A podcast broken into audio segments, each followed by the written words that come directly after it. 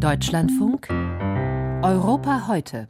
Friedhof der Diplomaten wird Zypern gerne genannt, denn an der Lösung des Zypern-Konflikts haben sich Generationen von Diplomaten die Zähne ausgebissen. Bereits kurz nach der Unabhängigkeit der Insel 1960 brach dort ein Bürgerkrieg zwischen der türkischen Minderheit und der griechischen Mehrheit aus.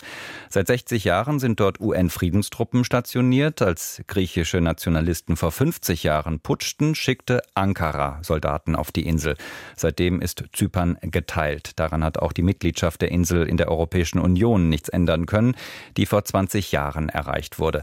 Immer wieder gab es Anläufe für eine Wiedervereinigung, alle sind bislang gescheitert. Nun wird eine UN-Gesandte auf der Insel erwartet.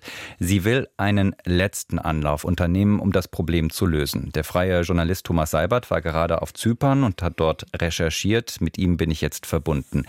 Herr Seibert, letzter Anlauf heißt es von den Vereinten Nationen. Warum letzter Anlauf? Weil auch die Vereinten Nationen allmählich die Geduld verlieren mit der Kompromisslosigkeit der beiden Volksgruppen auf Zypern. Sie haben es erwähnt, alle äh, Vermittlungsbemühungen in den vergangenen Jahren sind gescheitert. Der letzte Versuch liegt jetzt sieben Jahre zurück.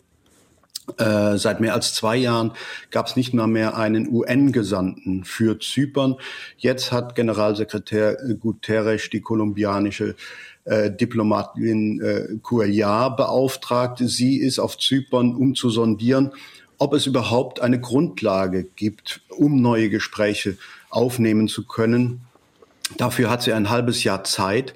Ihre Chancen sind nicht besonders gut, muss man sagen, weil es eben in den vergangenen Jahren äh, keinerlei Fortschritte gab. Äh, aber man muss jetzt natürlich abwarten, ob sie vielleicht doch irgendwo einen Winkel findet, in, de, äh, in dem sich neue Gespräche ähm, anbahnen lassen.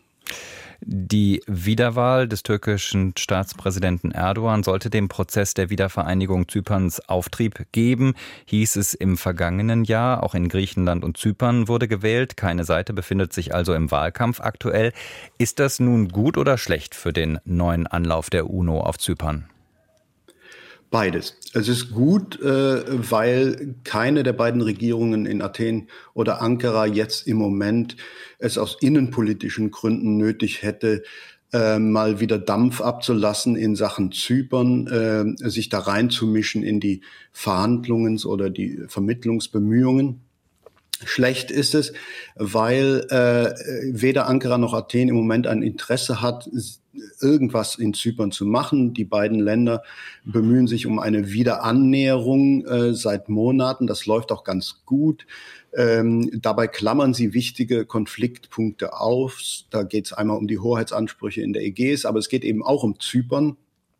Unter dem Strich wollen sich weder äh, Athen noch Ankara diese Annäherung vermasseln lassen äh, von dem Zypern-Konflikt. Das heißt, es wird auch keine Impulse geben aus diesen Hauptstädten, um den Vermittlungsprozess voranzubringen.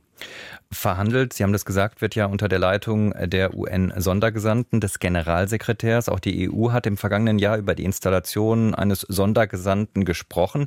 Wer hat da aus Ihrer Sicht mehr Möglichkeiten, die beiden Seiten zu einem Kompromiss zu bewegen? Die Vereinten Nationen oder die Europäische Union? Wenn überhaupt an die Vereinten Nationen, weil die Europäische Union aus türkischer Sicht äh, keine, keine Vermittlerin ist, keine Vermittlerin sein kann, weil sie Partei ist. Äh, die griechische Republik Zypern gehört seit 2004 zur EU. Das hat die Türken sehr geärgert, dass die EU damals äh, Zypern aufgenommen hat, obwohl der Zypern-Konflikt nicht beigelegt war. Äh, heute gibt es auf türkischer Sicht, aus meiner Sicht, niemanden, äh, der der EU zutrauen würde, hier wirklich unabhängig zu vermitteln. Sie waren in den vergangenen Tagen äh, auf Zypern, haben dort recherchiert. Wie groß ist der Druck aus der Bevölkerung, dass es nach einem halben Jahrhundert Teilung ja zur Wiedervereinigung kommt? Oder haben sich die Menschen mittlerweile mit dem Status quo ganz gut arrangiert? Viele haben sich arrangiert. Äh, seit 20 Jahren ist die Grenze äh, zwischen dem türkischen Teil und dem griechischen Teil auf Zypern äh, offen. Die Leute können also hin und her fahren. Die, die Griechen besorgen sich billigen Sprit im, im Norden von Zypern. Viele türkische Zyprer fahren in den Süden. Sie haben Zugang zu EU-Pässen und können von da aus also in die Welt reisen. Auf der anderen Seite gibt es natürlich sehr, sehr viele Leute, die sich nach der Wiedervereinigung sehnen. Aber, und das muss man eben auch sagen, das Misstrauen äh, äh, untereinander ist nach wie vor sehr, sehr groß. Äh, viele Leute haben äh, in, im langen Bürgerkrieg in den 60er, 70er Jahren Verwandte verloren. Es gab Massaker, es gab Erschießungen. Äh, das hat man nicht vergessen. Es gibt also einerseits das, die Sehnsucht nach einem vereinigten Zypern, andererseits aber dieses abgrundtiefe Misstrauen. Sagt Thomas Seibert, der Journalist ist gerade erst von Recherchen auf der seit 50 Jahren geteilten Insel zurückgekehrt. Besten Dank.